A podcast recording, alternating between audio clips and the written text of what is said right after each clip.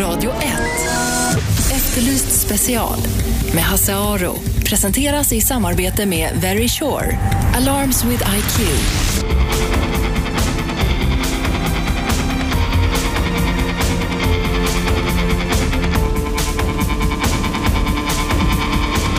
Välkomna till Efterlyst special. Hazar heter jag. Vi ska ägna oss lite åt ett av de märkligaste brottsfallen Eh, i år och i slutet av förra året. Det handlar om kidnappningen av den 25-åriga Uppsala-studenten Alex som alltså kidnappades den 28 december förra året. Uh, han var borta några dagar, sen hittades han och två av hans kompisar, 26-åriga Elis, Elias och 23-åriga Parasto, man och kvinna, uh, häktades uh, misstänkta för att ha genomfört den här kidnappningen och eh, för någon vecka sedan avslutades rättegången i det här fallet. Och Det var minst sagt en mycket märklig rättegång med mycket märkliga bortförklaringar som jag tänkte att vi skulle lyssna på här. Vi har tidigare hört eh, Alex själv berätta ur rättegången om den dödsångest han kände under den här kidnappningen när han blev bortförd och förd till Norrland och där han blev inlåst i ett hus där han tvingades vara i flera dagar. Dels sin egen dödsångest, dels ångest över att kidnapparna hotade att skada hans familj. För honom blev det här en händelse som för alltid krossade hans grundtrygghet. En kvinna som han litade på sövde ner honom, en man som han kände förde bort honom. Men i rättegången så blev förklaringarna från de andra två, eh, 26-åriga Elias och 23-åriga Paras, minst sagt förvånande. Därför Elias hade sin version, nämligen att hela kidnappningen var iscensatt av Alex själv. Parasto hade sin förklaring, nämligen att alltihop bara var ett skämt iscensatt av Elias för att eh, skrämma Alex på hans födelsedag. Vi ska börja med att lyssna på Elias. Så här sa han inför en något överraskad domstol. Det Alexander inte har berättat för rätten är att han kommer från Linköpings rikaste familj. En miljardärsfamilj. Det han inte berättat är att det finns två miljardärsfamiljer i Linköping. Första mötet med Alex är fantastiskt. Jag svävar på moln. Jag känner att han kan tala om kullen vägg. Han ser riktigt bra ut. Han har mycket längre hår än vad han har idag. Och jag blir, jag blir nästan nyförälskad. Liksom. Jag dras till människor som är aktiva, som springer runt liksom och är omtyckta. Jag blir handlöst förälskad i den här mannen och jag vet att jag överhuvudtaget inte kan tävla med honom. Han är helt enkelt bättre än mig. Vill han ha Parasto kommer han att få Parasto. Det är inget snack om det.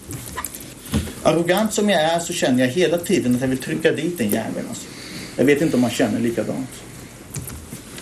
Vi fikar under mycket, mycket lång tid. Och han berättar för mig att han läser till socialpsykolog och beteendevetare. Men att utbildningen i sig är helt jävla meningslös.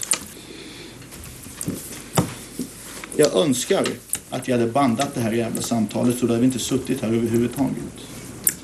Han berättar om beteendeperspektiv och vi kommer in på en man som heter Fabian Bengtsson. Fabian Bengtsson var en obetydelselös miljardärson från min stad Göteborg. Ingen visste vem Fabian var. Tills den dagen han blev kidnappad. 2005. Jag förstår var Alex vill komma. Jag förstår det fullt ut. Att det bästa sättet att marknadsföra en människa, ett varumärke, det är genom att få gratis reklam. Att lyckas få en sån publicitet som skulle motsvara, och nu överdriver jag inte, miljoner och åter miljoner i hundratalet när det gäller publicitet. Christian Lindsten är precis lika gammal som Alexander. Från den andra miljardärsfamiljen.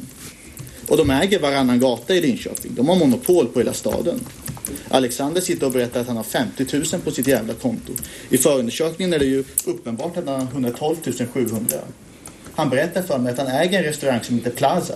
Varav jag tar mig dit två månader senare. Då kommer jag komma tillbaka till det ordförande. Han berättar rakt om vilken jävel den här Christian Lindsten är. Och det har varit en ständig kamp om vem som ska äga staden. Alex vill vara den som tar över Linköping.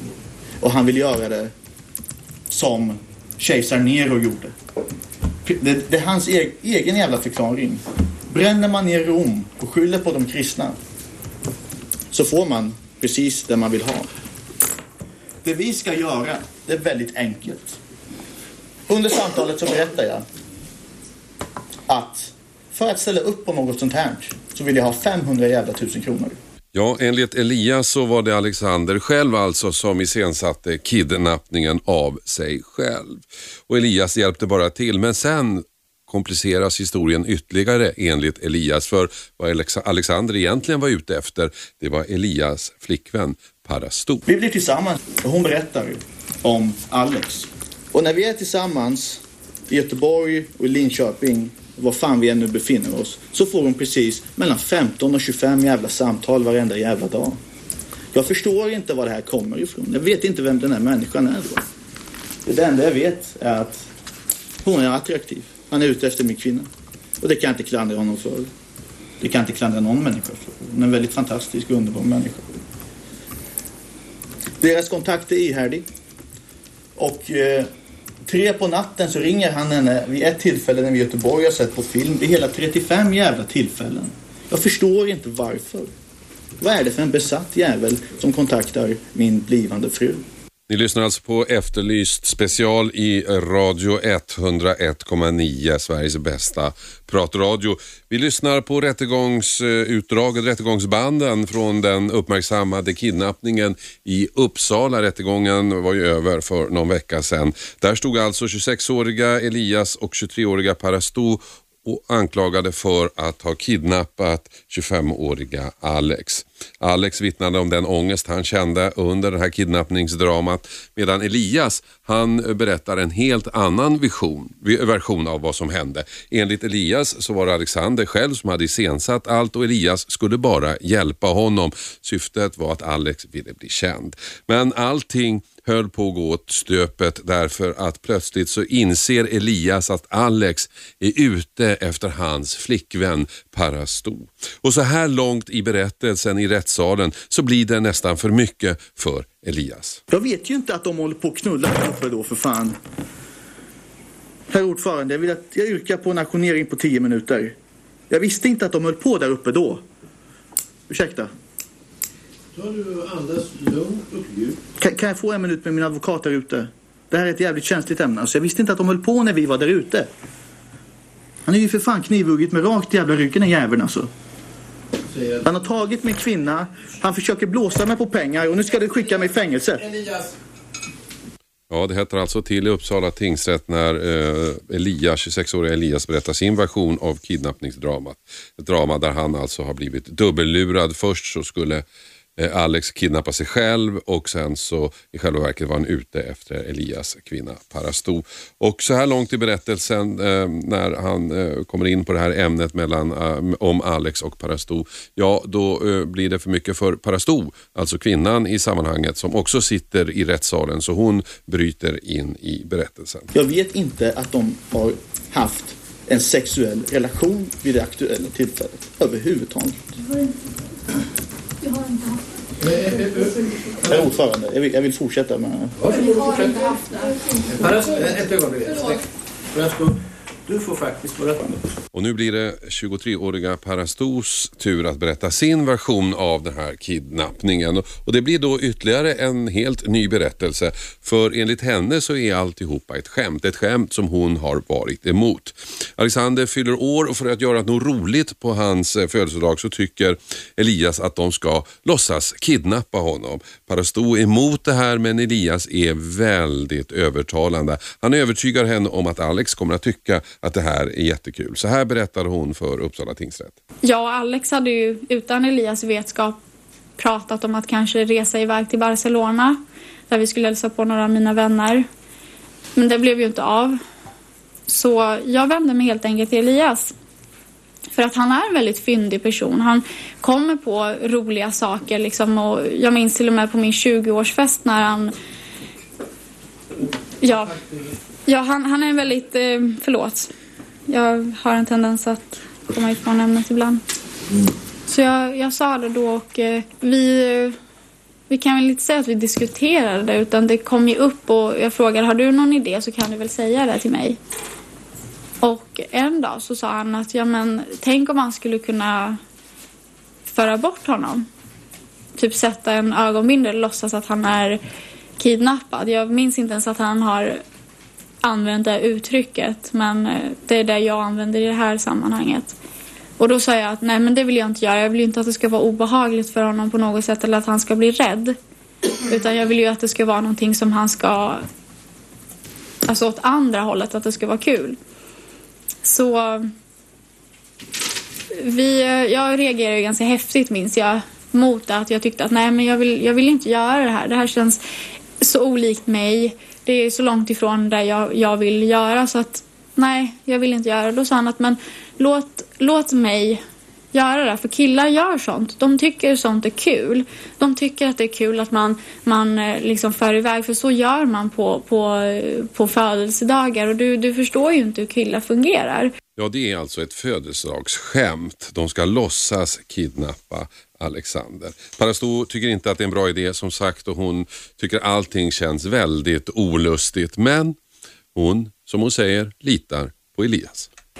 Det kändes ju, jag menar självklart. Jag var ju jättestressad och alltså nästan panikslagen i det här skedet. Jag, jag ville liksom inte göra det överhuvudtaget så jag försökte att eh, säga nej men alltså det här är ju inte min stil. Jag tycker inte om det här. Jag tycker det är skitjobbigt liksom. Mm. Men jag litade på Elias.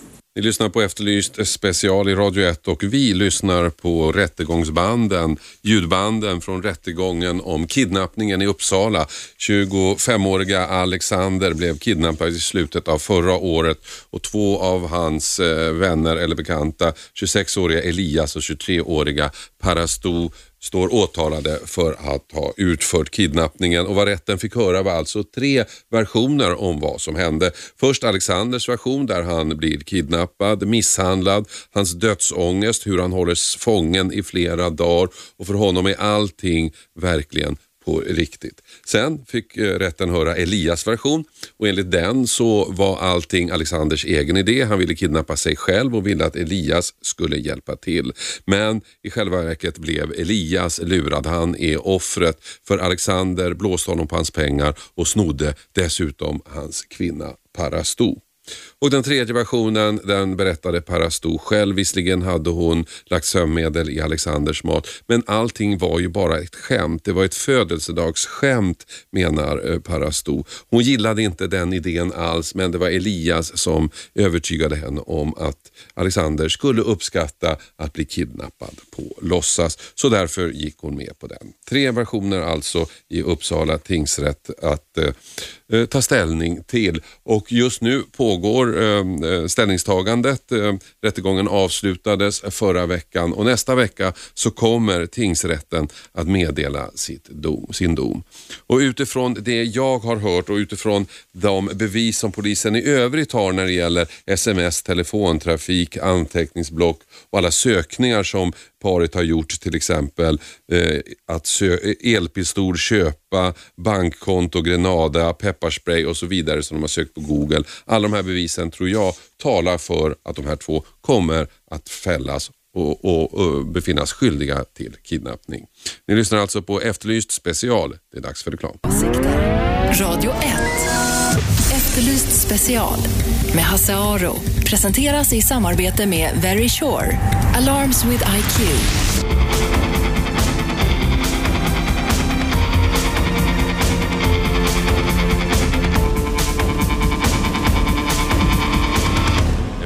special. Välkomna tillbaka. Jag sitter här med Lars Arrhenius som numera jobbar på Friends, en organisation som jobbar mot mobbing.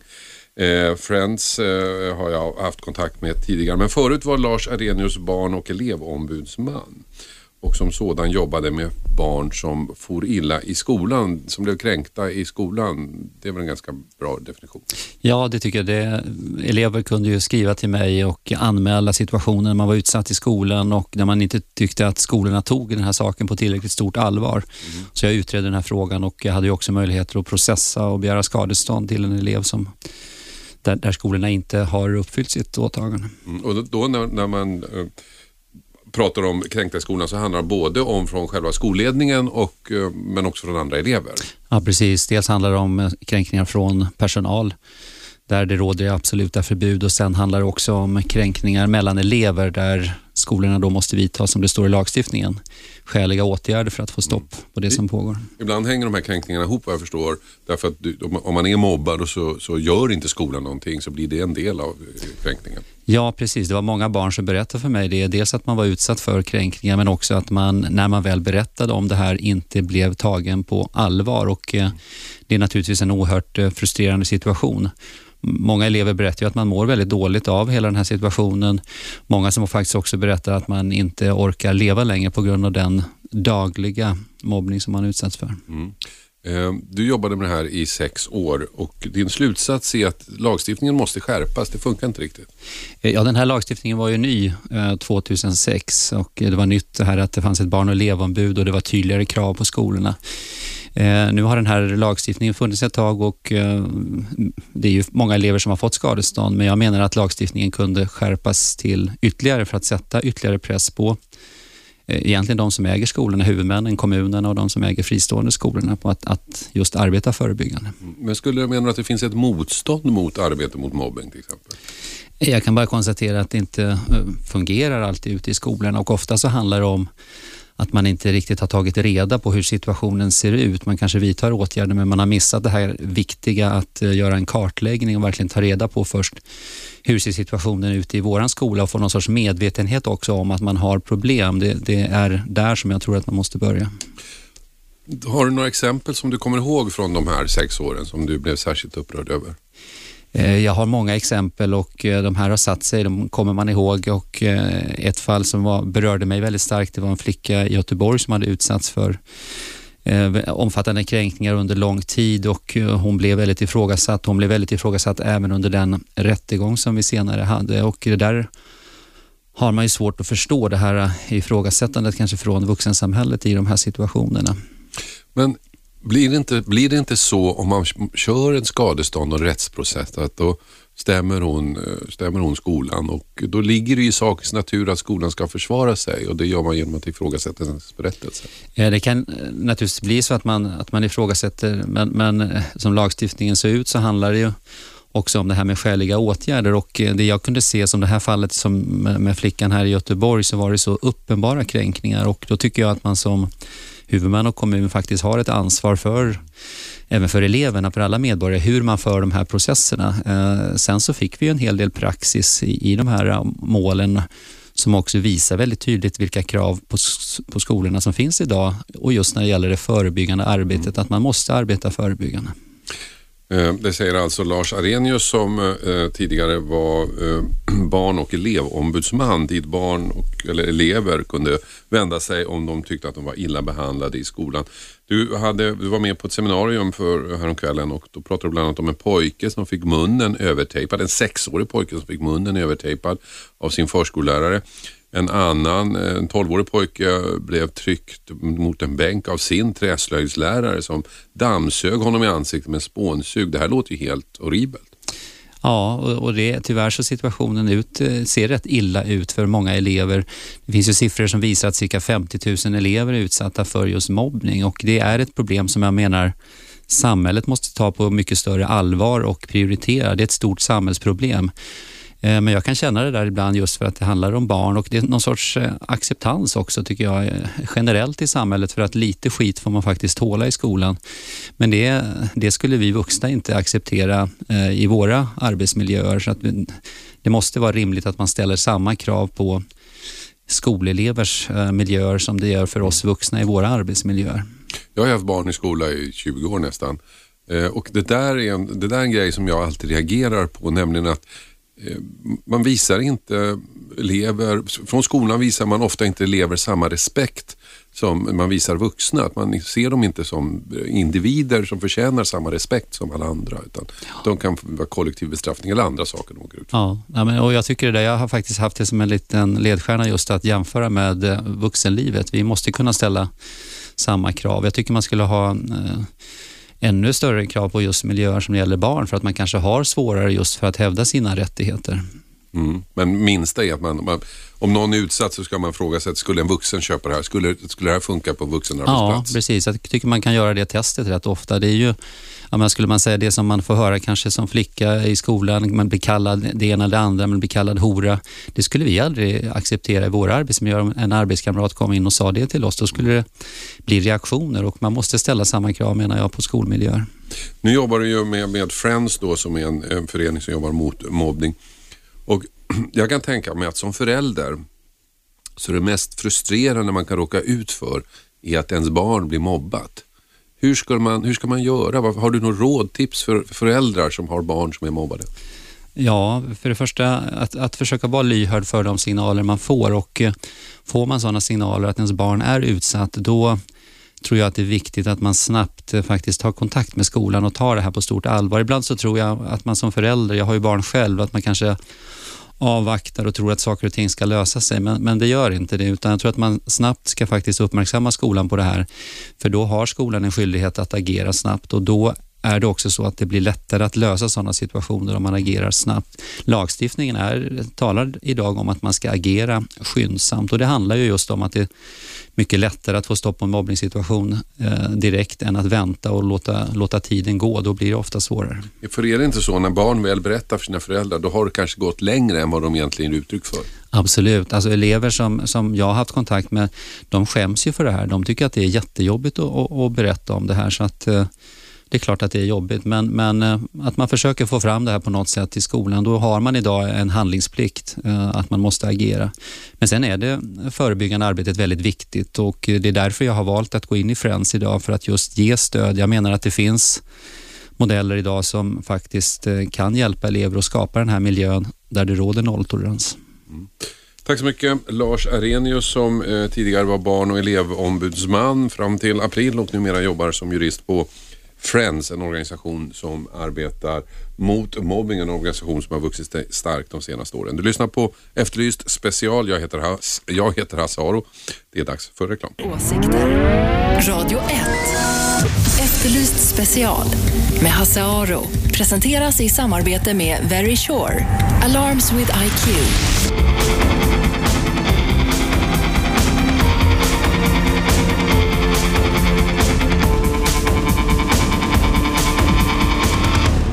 Efterlyst special. Välkomna tillbaka efter reklamen. Vi ska prata vårdnadstvister. Vårdnadstvister är en oerhört trist historia som tar fram det absolut sämsta hos människor.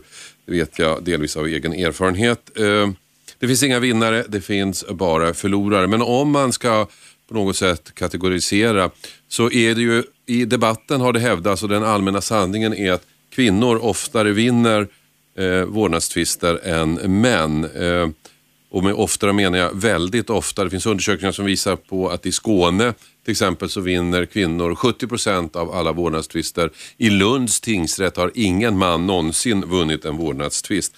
Och det här eh, är då betraktat som en eh, sanning i debatten att det skulle vara så här. Men eh, nu menar eh, advokaten Lena Wiström att så här är det inte. Det här är en myt. Eller hur Lena?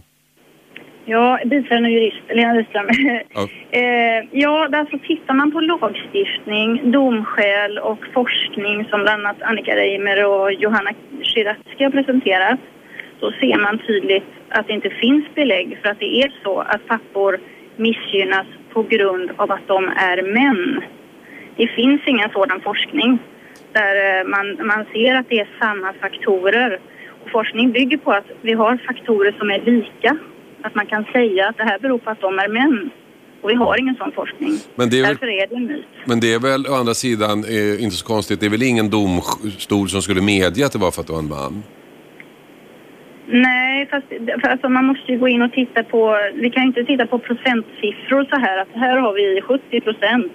Då måste vi gå in och titta på massa andra procentsiffror. Hur ser ansvarsfördelningen ut när det gäller föräldraledighet, deltidsarbete, kontakter med förskola, skola, sen också könsfördelningen beträffande missbruk, våldsanvändning, massa andra faktorer som ser olika ut för kvinnor och män. Det är faktorer som är anledningen till att det är en sån könsfördelning om man säger att kvinnor oftare får vårdnad men det beror inte på att de är kvinnor. Så du menar det finns ingen egentligen snedfördelning på, på det sättet som är könsbetingad? Nej, det här är absolut ingen könsfråga. Domstolen ska avgöra var barnet har det bäst baserat på en rad faktorer. Så det är en helt fel, felaktig uppfattning och bygger på rapporter som inte är korrekt utförda och som också tingsrätten i Lund har gått ut och kritiserat öppet och även korrigerat och visat på de brister och fel som finns i den här rapporten. Men om man då är tingsrätten i Lund, man har ett antal vårdnadstvister, jag vet inte hur många, och ingen mm. vinns av män. Det är väl ändå ett märkligt, ett uppseendeväckande resultat? Fast det är fel. Det var faktiskt så att fyra pappor där i det underlaget, eller under den perioden, fick ensamvårdnad. Sen var det också med, eh, i underlaget fanns med 23 fall till exempel tror jag det var, där pappan var försvunnen, helt borta, finns inte ens i landet och av den anledningen kan han aldrig ens bli aktuell för vårdnad. Så jag menar att underlaget är, eh, det är felaktigt. Man har inte heller gått in och tittat på skälen. Vad är, vad är skälen? Om man läser domskälen ser man vad är skälet till att kvinnan fick vårdnad till exempel. Mm. Det går inte att säga att det beror på att eh, män inte kan få vårdnad. Kvinnor vinner alltid. Det, det går inte att säga så. Arne Wirén, eh, pappaombudsman kallar du dig. Va, vad säger du om de här uppgifterna? Är det stämmer att kvinnor eh, får vårdnaden men av, av goda skäl? Nej, för det första vill jag betona att det är ingen vinst för en pappa att vinna en vårdnadstvist att man får enskild vårdnad. Jag tycker inte att någon ska ha enskild vårdnad utan barnen behöver båda sina föräldrar. Men i, mammor skaffar sig försprång i vårdnadstvisterna innan det här hamnar i domstol genom att utnyttja systemet. Genom att utnyttja att de är just mammor så har de lättare vid en separation då, då tar de barnen och sticker helt enkelt, många. Och, och det gör de med mammans auktoritet och, och ofta med stöd av sociala myndigheter. Och då när det kommer till domstol sen, ja då är det ju redan kört. För då, då har mamman, då har barnen rotat sig på den nya platsen med mamman. Och då vinner hon vårdnadstvisten. Ja. Uh, uh, vad säger du om det Lena? Är inte det en, en könsskillnad där? Att mamman kan hålla undan barnen och sen vinner hon vårdnadstvisten därför att barnen har vant sig vid detta? Eh, alltså man kan säga att det där är ju ett problem som drabbar både kvinnor och män men kanske då främst är det väl så att eh, som, han, som Arne säger här att, eh, att det är en kvinna som försvinner. Dock är det största problemet tror jag att de kvinnor som verkligen far illa där kvinnor och barn eller en av dem är utsatta för våld och hot de, men inte kan visa detta. Alltså, de har problem på grund av att det finns några som inte talar sanning. Det är de utsatta som alltid får lida som inte kan visa det. Det händer till och med att det används emot en förälder som, som påstår att det förekommit våld och övergrepp. Att det används emot dem, att de, de ljuger för att skaffa sig fördelar i vårdnadstvisten. Mm. De blir inte trodda hos polisen för att det finns en vårdnadstvist fast kanske tvisten bottnar i just våld. Det är ett jätteproblem. Absolut, det finns människor som ljuger av båda kön och det är de som förstör för de andra. Mm. Arne, vad menar du att kvinnor har det lätt? Hur har kvinnor det lättare? De, de har bland annat lättare genom att påstå sådana här saker, att pappan är, farlig på något sätt. Och det utnyttjar de väldigt många. Säger att jag är rädd för honom och barnen är rädda för honom. Och sen så, när man väl sitter i domstolen sen, då är det ofta så att domaren vill inte lyssna på det örat. Utan då säger domaren att nej, nu får ni försöka komma överens. Så kommer man överens om, om en lösning där pappan får sitt umgänge och så. Och då plötsligt har ju mamman genom att gå, gå med på den här lösningen tagit tillbaka alla anklagelser mot pappan. Men det sägs inte ett ord om att vad var det där för anklagelse? Menade du verkligen att han var så farlig och hur kan du så fall låta honom ha barnen nu och gå med på det här? Mm, men är det, menar du att det är vanligt att kvinnor liksom använder sig av den här argumentationen?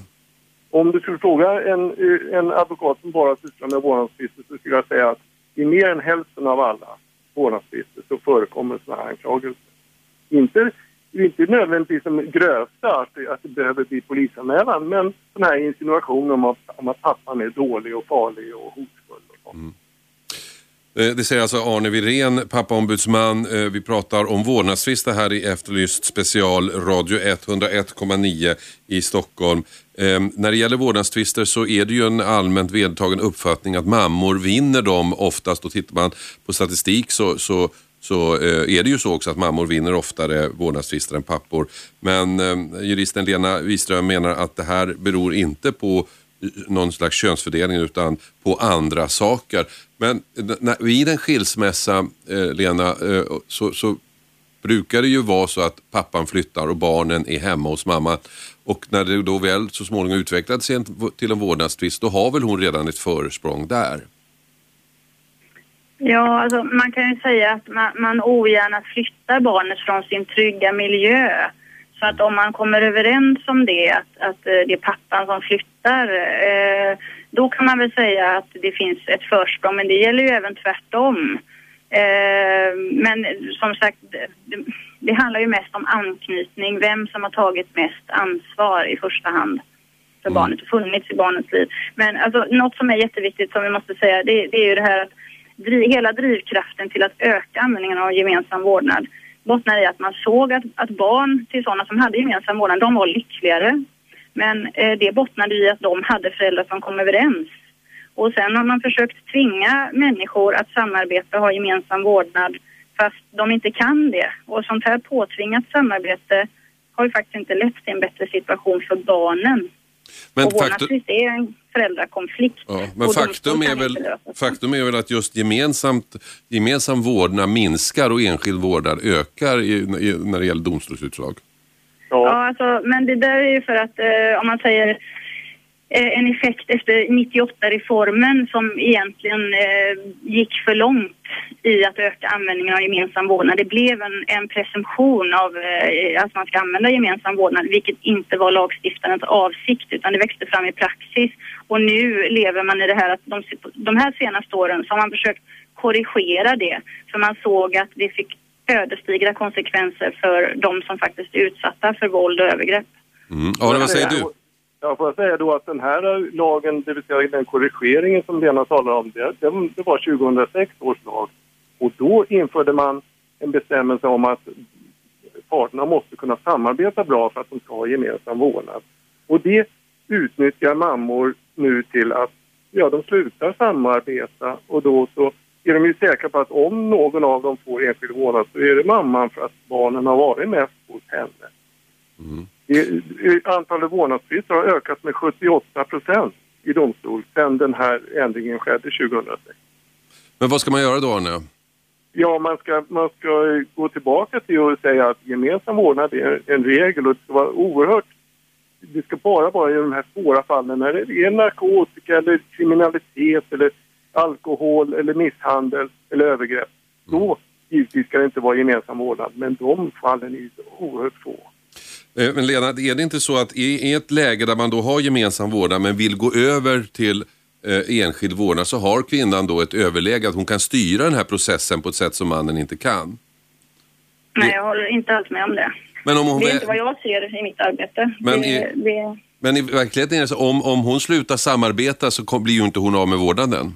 Precis så är det. All Mm, fast det är ju oftast så här att alltså, de flesta föräldrar, både mammor och pappor, de vill ju samarbeta med den andra. Och, och, det är ju i de fall där det inte fungerar av olika anledningar, där det inte går att samarbeta.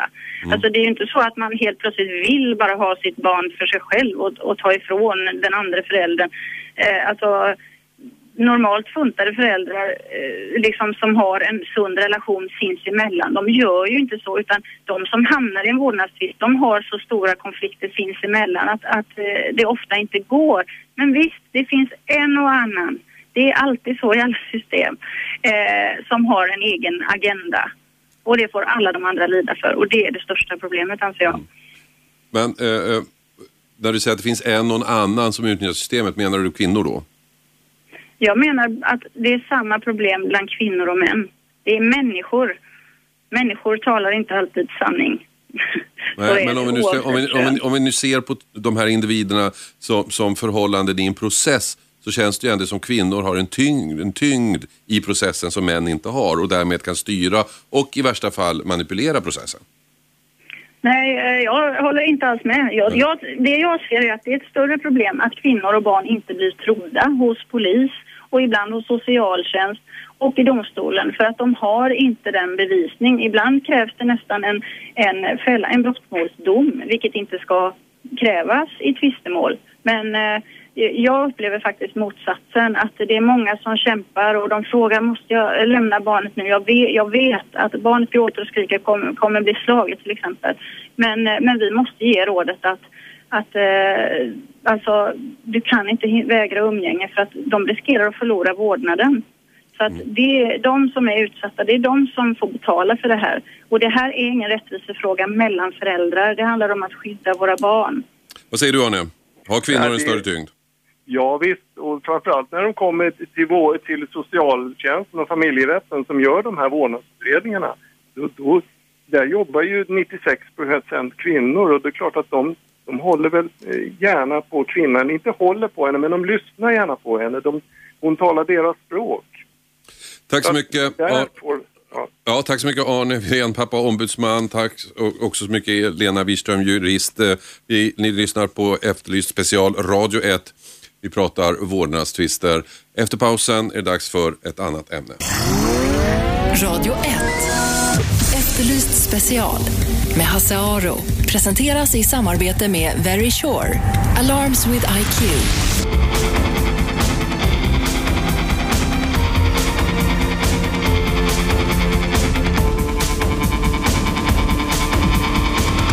Efterlyst special lyssnar ni på. Välkomna tillbaka. Radio 101,9, Sveriges bästa pratradio. Mitt emot mig sitter eh, Sanna Lundell, inte helt eh, obekant. Välkommen hit. Hej, tack. Hej. Du eh, är ju programledare kan man säga, eller ciceron i TV3s eh, dokumentärserie eh, TV3 Dokumentär heter den helt enkelt. I morgon 20.00 ska ni handla om nätet. Mm. Att vara utsatt på nätet. Berätta.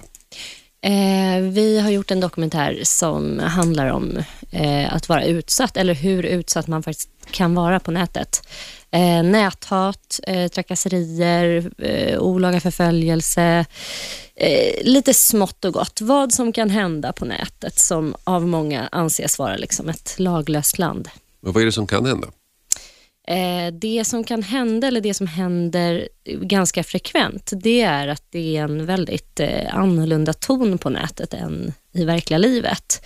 Eh, vilket förmodligen beror på att folk kan vara helt anonyma och gömma sig bakom olika IP-adresser som inte går att spåra och så vidare. Det är väldigt svårt att spåra vem det är som så att säga utsätter någon annan Mm. Eh, så det, det gör att det, det, är en väldigt rå ton och det, den har också blivit väldigt accepterad eftersom det är svårt att komma åt det. Så är det lite grann som att man ser genom fingrarna med vad som händer där. För det är ju inte i, i verkliga livet och det är inte på riktigt. Sådär. Så det har blivit en, en djungel helt enkelt.